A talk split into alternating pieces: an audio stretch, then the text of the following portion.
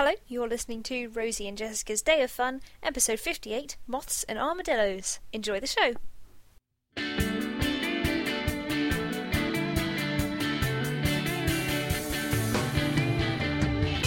I'm Rosie, I'm Jessica. and you're listening to Rosie, and Jessica's, Day, of Fun. Hello, Jessica. Hi, Rosie. I have already watched a French musical this morning. That is very impressive work. What musical was that? The Umbrellas of Cherbourg, ou Les Parapluies de Cherbourg. Well done. Thank you. Bienvenue à Cherbourg. Où est la bibliothèque? Um, I've heard of that. What What is it about? What is the premise? Is it lovely? Is it nice? Is it horrible? Did you enjoy it? I did enjoy it. It sounds terrible. It's only 86 minutes long, which for a musical is quite shocking, but how, how marvellous. That's the first tick in the box. What is very peculiar about it is there aren't really songs in it. It's sung through, it's all sung, but it kind of sounds like they're making it up as they go along, like they were given the script, and so they have to say, Maman, I am going to the park later. Okay, don't forget your parapluie. There's no kind of song structure, it's just sung lines. Interesting. And obviously, I'm reading it in translation on the subtitles. Uh, there were some bits where I thought, oh, that rhymes, and then I realised it didn't rhyme. The preceding line in French rhymed with the English translation of the next line, which was a bit peculiar. Where did you find it? Oh, well, I wanted to watch it anyway. It's on my film list, but I've borrowed the DVD from my dear friend Mavis, who's coming to tea later, so I thought I would watch it and return it. Return it. Good work. So that's my achievement for the day done. And of course, being subtitled, I couldn't knit while I watched. Oh yes, that is the only downside. Hence the recurring problem of, in fact, Mavis and I saying, "Oh, we really want to watch Amelie," because we like to watch films and knit together, but Amelie isn't. Will it will never happen. Although we did manage Populaire just about because I'd seen it enough times and she was doing very simple knitting. But occasionally I had to run out into the hall because we were watching it in a dark room with a projector. I had to run out and do my counting in the light and then run back in. I work on the principle that for Amelie and probably populaire, I've seen it enough that I, I don't need to read the subtitles. Yeah. And because I've been doing lots of Duolingo at the moment, I tried to not read the subtitles and at least get some of the French. And I, Yeah. there was some of it, obviously, I had no chance. I don't know what, all the vocabulary for when they were talking about the cars. But I did quite well. Uh, you know, there were some lines said, Je suis désolé, maman. I can understand that. Merci beaucoup. Thanks. Mercy buckets. Merci buckets. I've watched quite a few films this week, actually. Actually. What other ones have you seen? Actually, Uh, in April, Film 4 did a Studio Ghibli season. Actually, I believe I looked on the Wikipedia page. I don't think it's meant to be Ghibli, but that's too close to giblets for my liking. Studio Ghibli films, I recorded all of them, and I've just got round to watching them, and I'm watching them in chronological order, although I snuck in Kiki's Delivery Service to start, and that should have been fifth. And then I did something I vowed I would never ever do, Jessica, and I watched the film Grave of the Fireflies, which is the saddest thing ever. And I knew exactly what was going to happen, but I prepared myself by actually reading the whole plot summary on Wikipedia, which I obviously is not how you're meant to go into a film, but I knew it was going to be devastatingly sad, and I wanted to be prepared. And I kind of couldn't commit properly, so I was playing Quictionary, the QI word game, on my phone during a lot of it.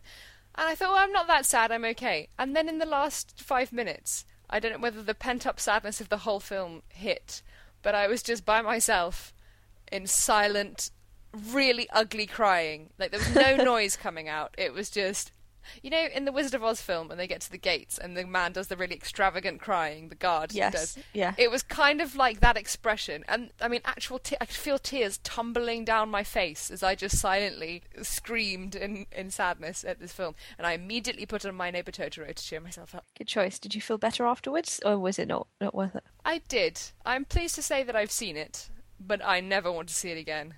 Good lord, that is such a sad film. My neighbor Totoro, delightful. So I'm working my way through the Ghibli films. Unfortunately, I missed one, and I'm really annoyed. How annoying. So if anyone has only yesterday on DVD that they'd like to send me, I like films and I like Studio Ghibli. Oh, and the Grave of the Fireflies because they showed it in the middle of the night, lest a child accidentally watch it. Was in the original Japanese, which really added to the intensity of the situation. Was that subtitled as well? Yes, because otherwise I would not have known what was going on. Yeah, you raise an excellent point. I didn't know your Japanese could be good enough. I don't know your life. That's what I've actually been doing. Just I've secretly taught myself Japanese. I'd love to speak Japanese. If anyone has any Japanese they'd like to send me. You know what else is great? And I haven't spoken about it on the podcast for ages. Psych. Oh Do you know what they're showing on uh, ITV2 in the mornings? Psych. Psych. Yep. Is it seasons you own? Nope, Oh, so New you're ones. watching new season. watching new ones. So I've I've watched most of season six, and we've just started season seven. Um, annoyingly, I didn't realize this was happening until they'd shown several episodes. I can catch up. I can catch up. Yeah. Well, they've started reshowing Mr. and Mrs. Murder on 5 USA, which is. Can, can I just say from the title, this sounds amazing, and the fact that it's on Channel Five. It's not even on 5, it's on 5 USA. My favourite genre of television, the light-hearted murder programme. Yep. There's a death every week. It's about a married couple who are the crime scene cleaners, but they also solve all the crimes. They don't in any way try and justify the fact. It's weird, isn't it, that the cleaners solve all the crimes? They just turn up. Especially as they should be there after the police have already finished. Yeah, and said they're like, this is interesting. Have we noticed this? And then the police say, no, we didn't notice this major part of the crime scene. It's this funny Australian couple. It's not a documentary. That made it sound like a documentary. It's a, it's fictional. Can you imagine if uh, Zoe and Alison from The Hoarder Next Door also fought, fought crime? We could genuinely pitch a program about people who deal with hoarders and also solve crimes. You might think that's like a one-off episode of CSI. Oh, there's one about hoarding. No, no, no. That is a whole. I've seen series. that episode. Exactly. Inevitably, there would be one. Yes, Zoe and Alison from The Hoarder Next Door, solving crimes with their matching haircuts. Love it. Sold. Yes, but Mr. and Mrs. Murder, they showed on Sunday afternoons on Channel 5 about 18 months ago, and they showed the first three episodes, and then nothing. Radio Why silence. Why do people do this to me? They've picked it up and showing it on 5 USA every Sunday morning, so I've caught Oh. up. In the last episode, a bodybuilder was baked to death in a tanning booth. I'm Amazing. on board. What time on a Sunday morning have I missed today's already? No, it's probably on about half an hour.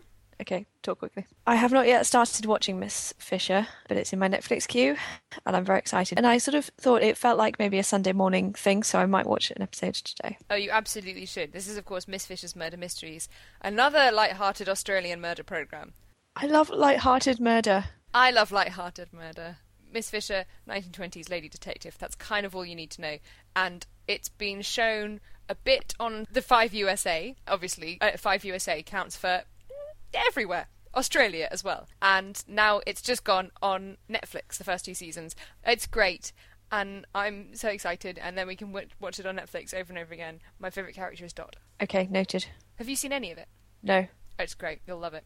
Yay. Although I still maintain her wig looked a bit askew in the first episode of season two. Okay, I shall watch and judge for myself. And when I say judge, When I say judge, I mean I will put on my red cloak and curly wig, and I will dress as Kate Bush in the Wuthering Heights video, apparently. uh, yes. It was an interpretable outfit in many ways. That was a terrible sentence. That outfit could be interpreted in many ways. A red cloak, a curly wig. Is it a judge? Is it Kate Bush? Is it Carmen Sandiego? Is it the Masque of the Red Death? Oh, Literary. that's very highbrow. Thank you.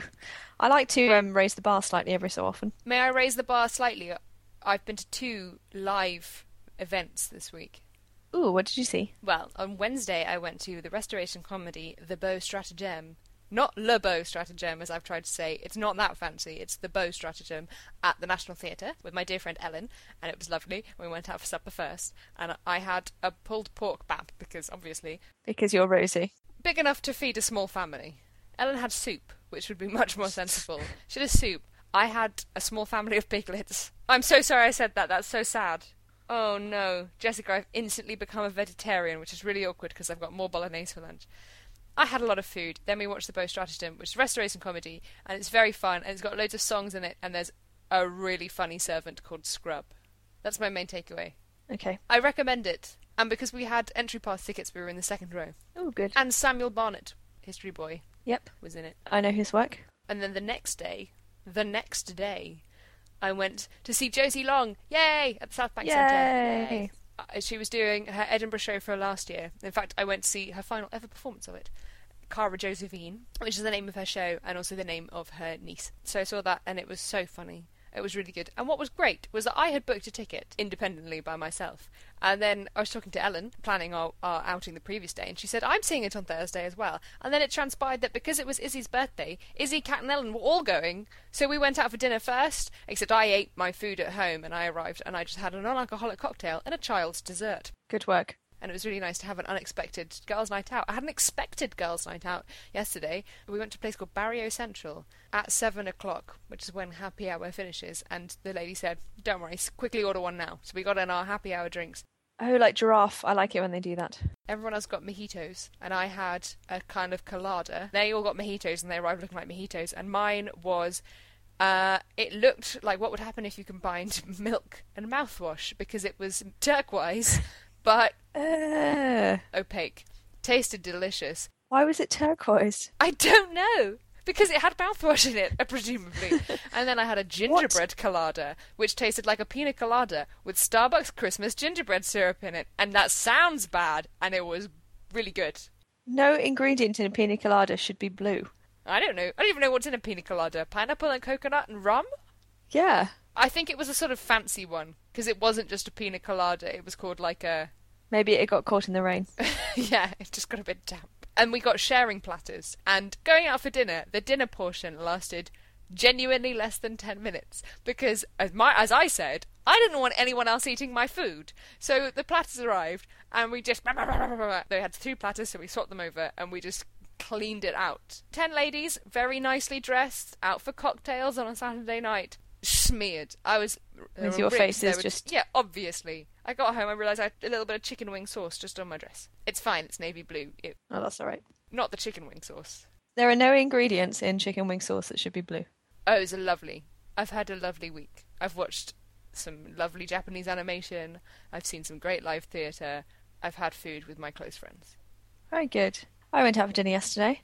Um, but just at dinner time at work. We have this kind of running joke that on a Saturday we try and go out for dinner because it, it's a Saturday and it's nice. I know. I joined last week. Oh, yes, you did. That was a very successful dinner outing because the food arrived on time, everything was right. We weren't waiting around for ages for a bill. But we have this running joke that one, we love olives, so we always order olives, and then they either don't turn up or they turn up with the food or afterwards, or they forget them and we have to remind them. And then every week we say, Why do we do this to ourselves? We're never ordering olives again. And the next time we think, Well, we'll risk it. Surely it can't happen again. And then the same thing happens again.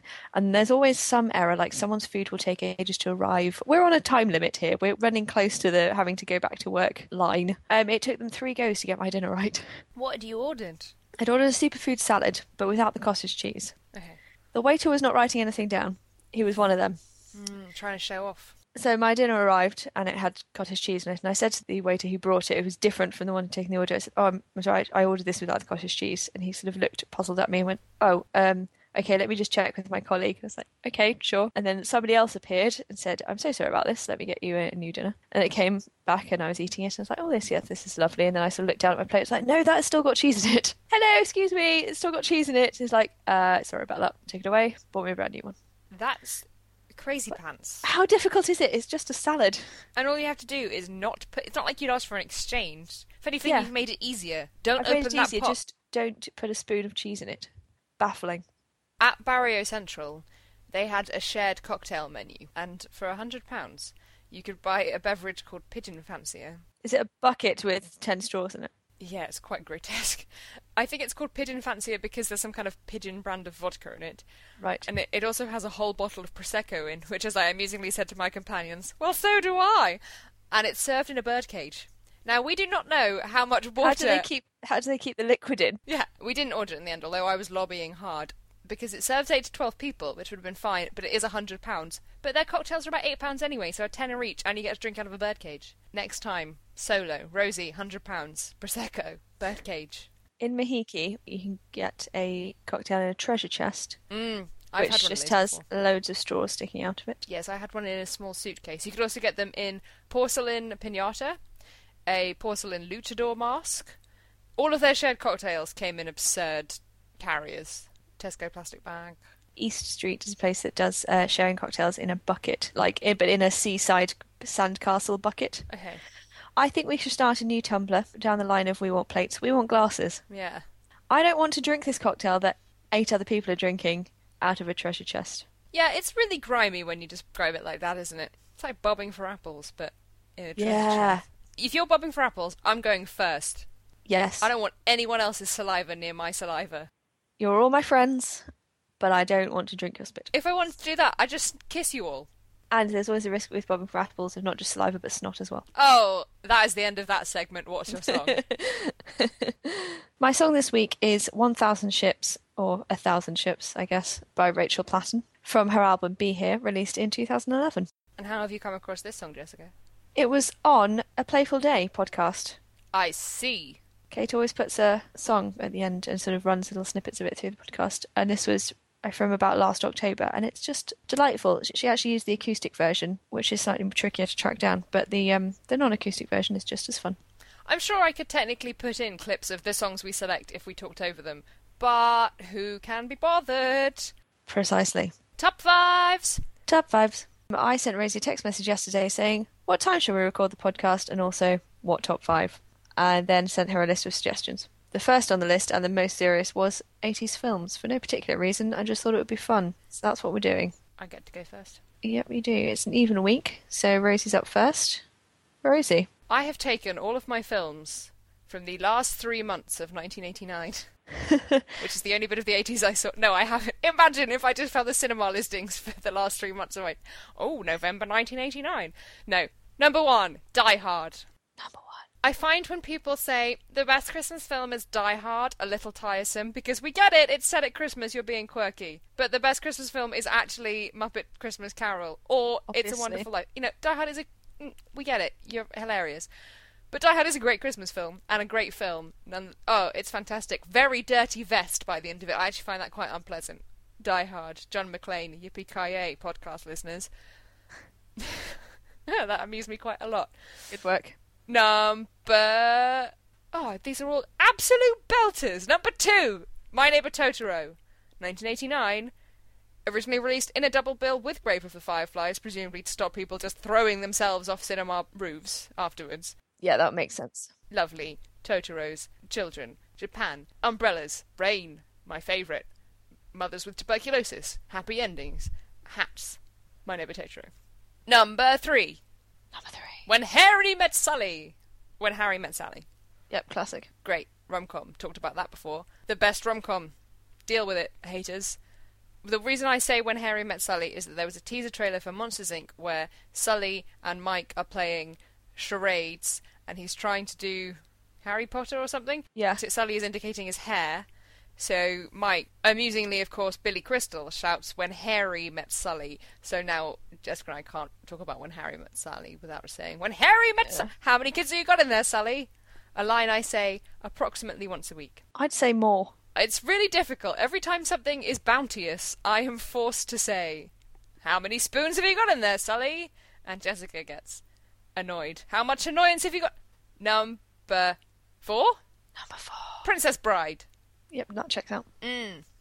What was great was that my first thoughts were, oh, 80s films, and you know, you think of the, the big 80s films. And then I got to think about films I loved that happened to be released in the 80s. Princess Bride. That's what I did. Mm. I sort of thought this up late last night after we'd established this, and then I did some more research, and it's great. And I love The Princess Bride. And one of the films where, when it's on, I think I will watch this. I don't own it on DVD, but I watched it a lot on television, like I did with Fantastic Mr. Fox, which actually I still do despite owning it on DVD. That's just lazy songwriting. Number five, The Muppets Take Manhattan. Good work. Not just because of Miss Piggy's excellent cardigan that we talk about in the film costumes episode. There's a brilliant subplot where Kermit Loses his memory.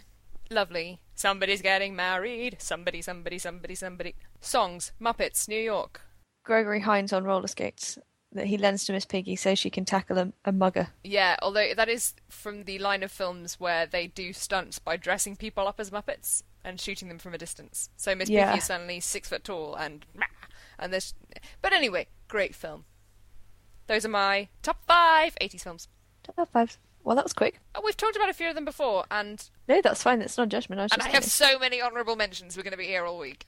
Okay, good. Right. Uh, I'm not going to do them in chronological order. No, wait, I am. No, I'm not, because then it wouldn't be in any particular order, and that would ruin everything. Number one, we may as well kick it off with this Back to the Future. Yes, of course. Mentioned in the top five, just all films of all time. Probably, if I had to pick one, would be my favourite. And uh, I don't really need to talk about it anymore because I've talked about it a lot. Oh, I was going to jokingly start off by saying number one crank to annoy you. it's not even from the 80s. Please continue. Good work. Number two, Return of the Jedi, which was uh, from 1983. That is a very interesting choice. Thank you. Yeah, but it's incorrect if you're going to put one Star Wars on the list from the 80s. You're going ret- Hang on, Jessica. I mean, I've only put it in my honourable mentions. I really like Return of the Jedi. More than Empire Strikes Back. This Yeah. is Looney Tunes. What? That's got the Ewoks in. I'm not offended by the Ewoks. I'm not offended by them, but I'd like it more when Luke's hand gets chopped off. I was about to say it fell off. It doesn't spontaneously fall off. yeah, Boom. that would be a very different film. I'm your father. I'm sorry. Or what? Oh, sorry. My hand just fell off in shock. Hand falling off. I love you. I know. Lando is Lando in Empire Strikes Back. Let's face it, I've not watched them in about ten years. Yes. It's He's in Empire Strikes Back, Cloud City. Yeah, because then he betrays, of course, you Lando. Yes, He's a stinking Judas, getting frozen in carbonite. And you're going for Ewoks? All right. Well, let's move swiftly on. Don't mean to be rude, but I am. okay, number three, The Karate Kid. Imagine if you'd said Empire Strikes Back, I'd have felt so foolish. Uh, I've never seen The Karate Kid. haven't you? Well, it's about a kid who does karate. I've just had to check that I have actually seen all of the films on my top five list. I have. Good grief. Kind of thing I would do. Mr. Miyagi catching flies with chopsticks, making little bonsai trees. He is a bonsai tree grower and also a caretaker. Of bonsai trees. A karate A karate. sensei? Yes. Uh, made in 1984, FYI. Thank you. Number four, When Harry Met Sally. Yes. When no. Yep, as previously mentioned, because that's that's great. I tried to go for um for kind of quite 80s films, but then the Return of the Jedi just sort of slipped in there. And uh, number five, Tootsie from 1982. Because that's the film where he pushes over the mime that took you five years to find. No, it took me longer than that because I found it and then I forgot it again with my sieve brain. I like that phrase. But fortunately, uh, somebody I worked with, it was his favourite film. So I just happened to mention idly one day that there was a film with a mime being pushed over that I couldn't remember, and Stephen just went, "Oh, Tootsie!" I was like, "Yes, this checks out." The uh, famous cross-dressing to get an acting role classic has Teri Garr having a meltdown watching the TV because her best friend got the role that she went for, even though he's a man. Teri Garr, Pinot Noir. Precisely. Honourable mentions? Honourable mentions. Go for it. Ghostbusters. Yes, I have that also. Busting makes me feel good. Honourable mention, Jessica. Let's alternate. Okay, uh, Ferris Bueller's Day Off because it's the 30th anniversary of Ferris Bueller's Day Off this week. That's why we're doing this top five. It all works. It all there we checks out. go. Boom. Ignore the bit we said earlier. One my honourable mention there is The Empire Strikes Back because when Luke's hand spontaneously falls off, I'm not going to watch it ever again now, so I can remember it that way. I remember it. Right, good. Uh, Raiders of the Lost Ark. Yes, that was going to be my next one. 1981.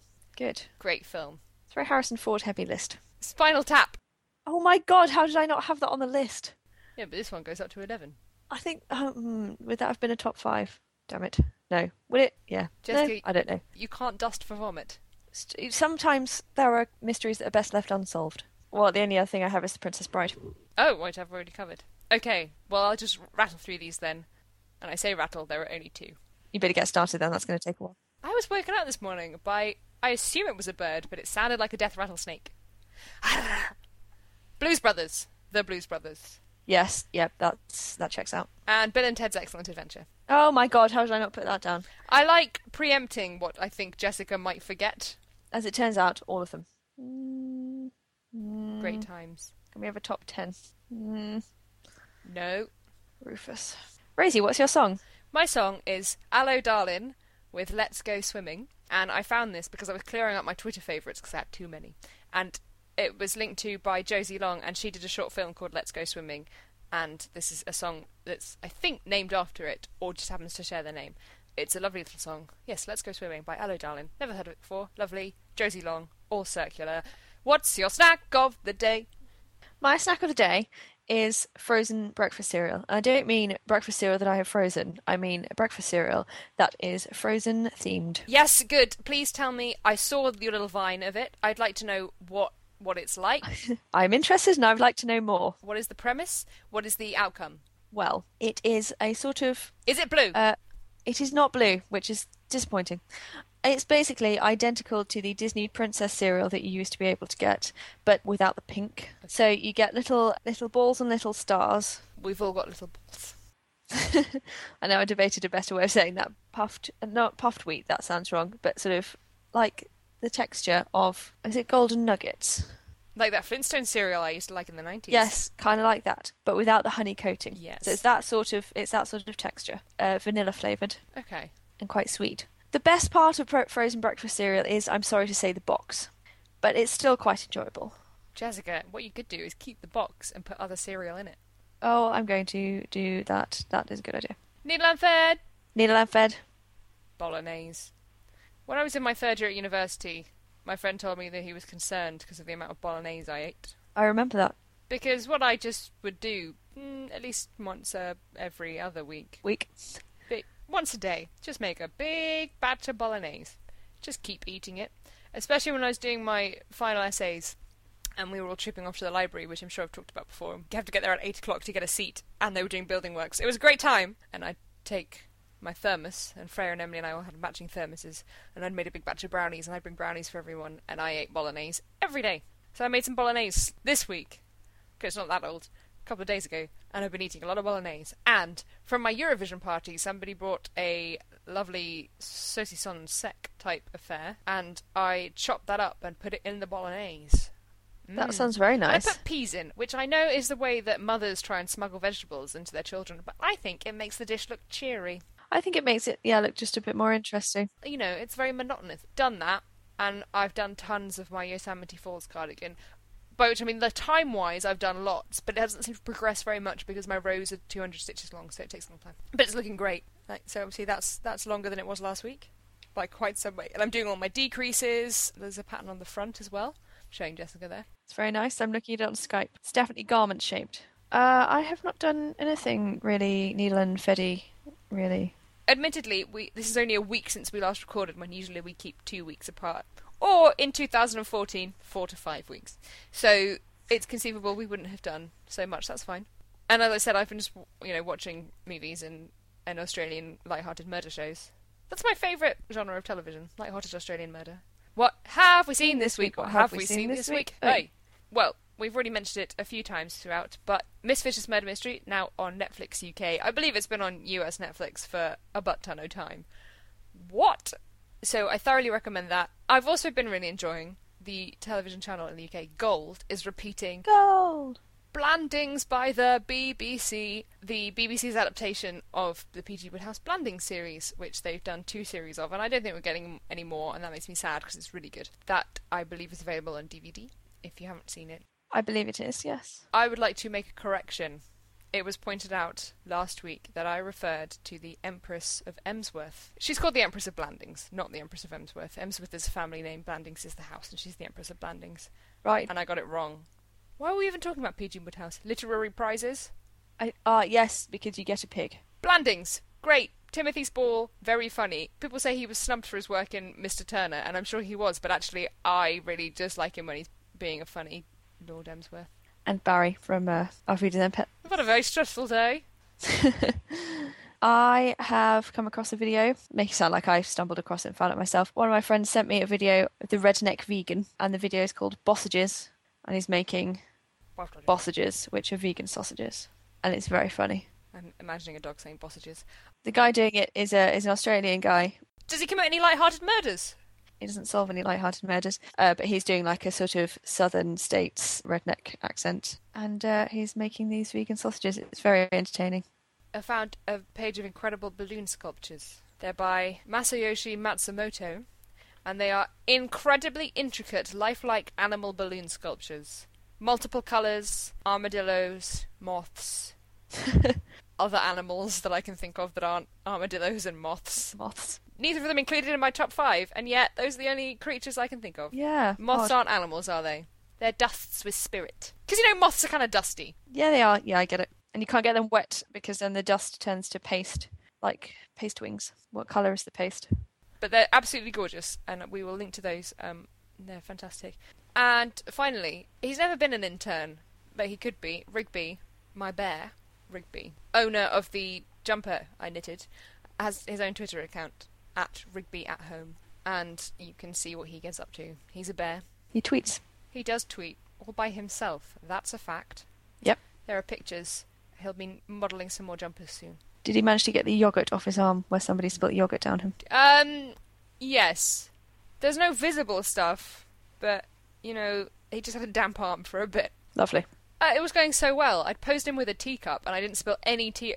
Because I felt it was necessary to fill the teacup just in case he could see. And I didn't want it to look like he didn't have any tea in his cup. It's just for verisimilitude. Didn't get any tea over him. Although he afterwards he had a lovely warm belly because of the way it was resting against it.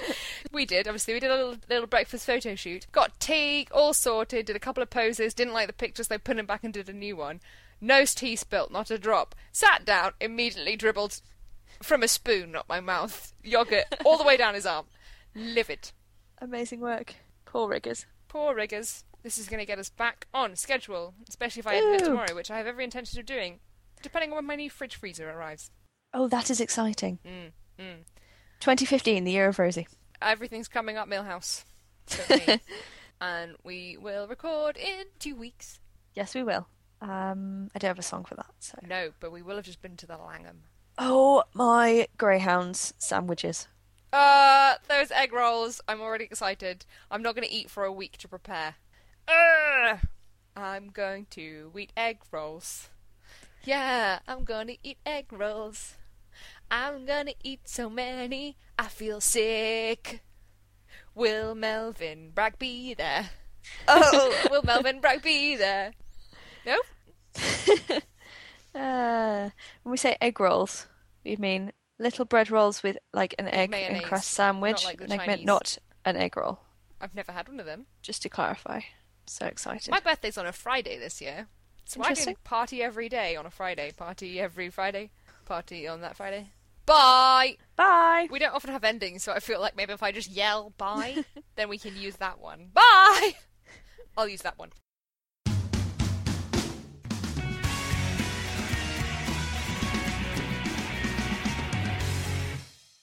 To find out more and to read show notes for this and past episodes, you can visit our website at rosieandjessica.co.uk. You can email us at hello at rosieandjessica.co.uk and you can follow us on Twitter at The Day of Fun Show. Don't forget you can find all of our archives and leave reviews and ratings on iTunes. See you soon.